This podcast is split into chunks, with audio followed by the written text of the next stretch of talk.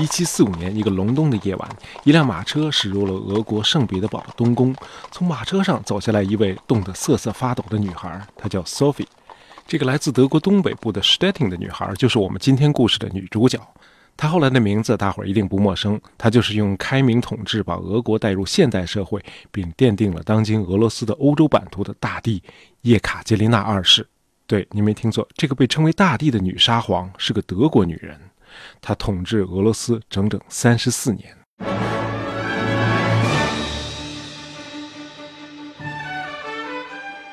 咱们先说说 Sophie 的家乡 Stettin，呃，这个地名和中国历史还真有点关系。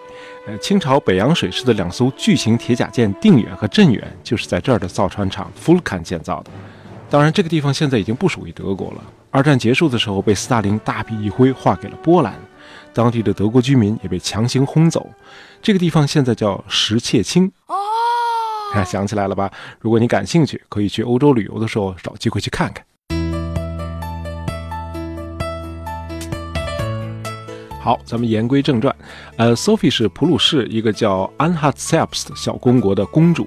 呃，Stettin 呢就是在这个小公国，她的父亲是大公，同时呢还统帅着当地的普鲁士军队，因此呢很少有机会回家。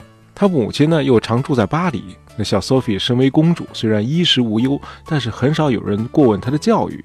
英语有个词叫 self-made man，指一个人自我塑造成才。那么从这个意义上说呢，这个 Sophie 算是一位 self-made lady。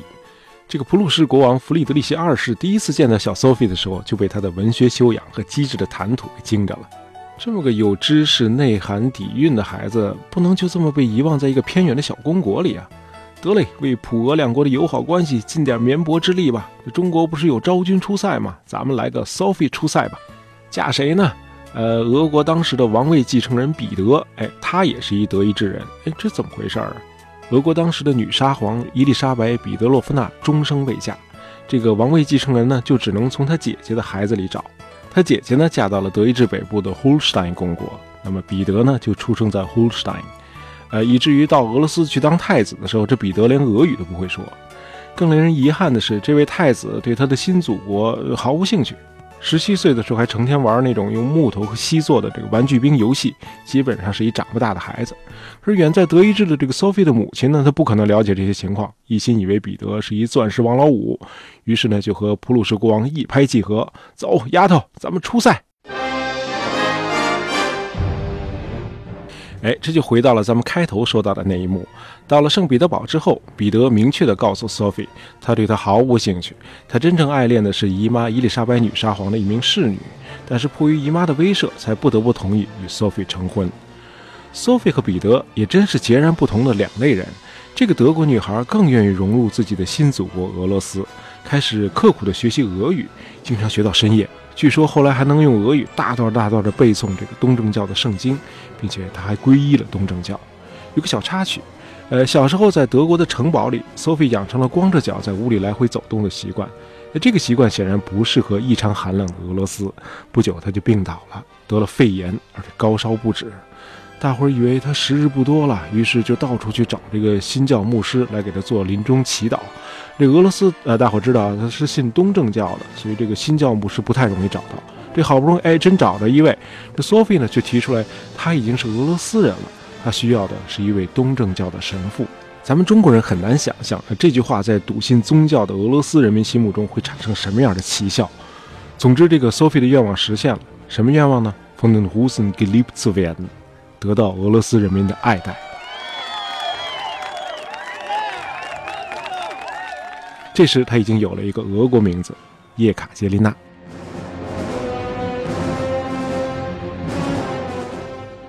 虽然得到俄罗斯人民的爱戴，但她始终没有得到丈夫的爱。一七四五年九月开始的这桩婚姻持续了十七年，但是两个人的吃住完全都不在一起，而且形同路人。这个时候的彼得已经三十多岁了，虽然不再整天摆弄那些玩具兵了，但是仍然一如既往的心系普鲁士，对自己的第二祖国满怀蔑视。这个伊丽莎白女皇去世后，彼得继位，称彼得三世，一登基就大刀阔斧地改造俄罗斯的政治生态，宣布实行普鲁士那套 Aufgeklärten Absolutismus。就是开明的专制统治。呃，这里边应该说是有一些积极的成分的，比如说他明确提出废除农奴制和提倡宗教信仰自由。呃，遗憾的是，彼得三世的这个改革呢，很像一百多年后的中国的戊戌变法，太疾风暴雨了，结果必然遭到既得利益集团的反弹。你提出废除农奴制，这贵族肯定不干了。啊，你要搞这个宗教信仰自由，这个东正教教会肯定跟你急。于是，这个贵族和教会就联起手来，决定推翻彼得，扶上一位新沙皇。这个时候，人们自然就把目光转向了叶卡捷琳娜。这个一七六二年七月九日，禁卫军发动政变，不到十二个小时，叶卡捷琳娜就戴上了皇冠，成为这个国土面积最大的国家的新君主。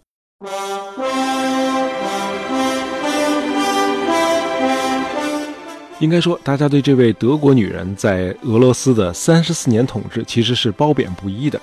赞颂她的人说，她循序渐进地改造了俄罗斯的政治、经济、军事，呃，拓展了俄国的领土，包括三次瓜分波兰，为俄国打开了黑海的出海口。哎，对，就是普京前几年呃再次从乌克兰手里夺回来的那个克里米亚。在国内呢，叶卡捷琳娜兴建了大量的西式学校，并且鼓励女童去上学。而且他还向俄国百姓介绍近代的医学，比如他果断地下令俄罗斯普及刚刚由英国医生 Edward Jenner 发明的这个天花疫苗，使得圣彼得堡当时的天花死亡率远远低于柏林和巴黎。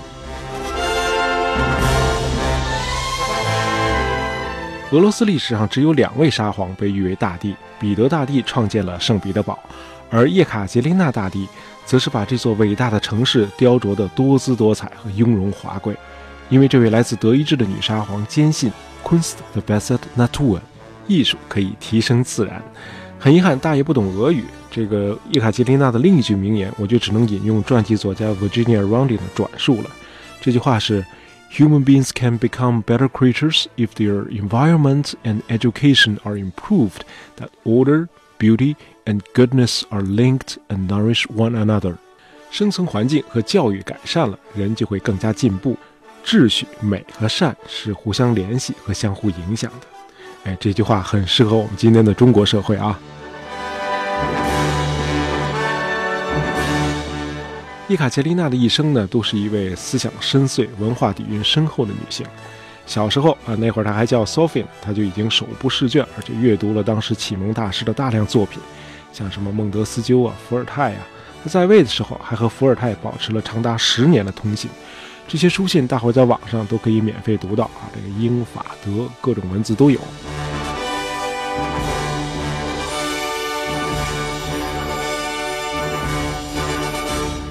好，我们来看看这位深受启蒙思想熏陶的女皇不太光鲜的一面。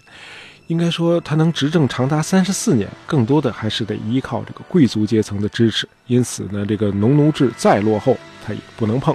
事实上，在他统治期间，这个俄罗斯农奴的社会地位更接近于奴隶，而不是更接近于农民。最终呢，就引发了这个1773年的布加乔夫起义。这次农民起义最终被叶卡捷琳娜残酷地镇压了。呃，叶卡捷琳娜最被同时代人和后人诟病的是她不太检点的私生活。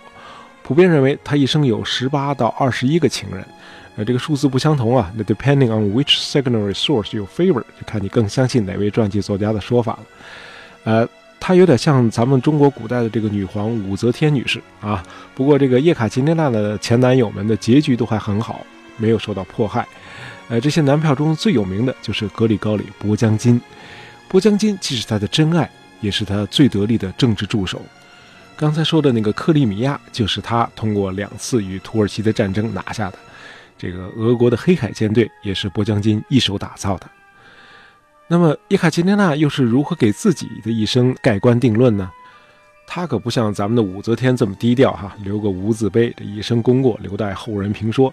这小叶同志还真给自己写了个墓志铭啊，他是用第三人称写的：“Sie war nachsichtig, machte sich das Leben nicht schwer, war von heiterem Naturell, hatte eine republikanische Seele und ein gutes Herz。”翻译过来就是：他一生谨慎，追求幸福，性格开朗，有一个共和的灵魂和一颗善良的心。好，关于俄国女皇叶卡捷琳娜二世，咱们今天就聊到这里。这里是大野杂货铺。如果你想第一时间听到下一期的节目，那么点击一下订阅就好了。感谢您的收听，咱们下期再见。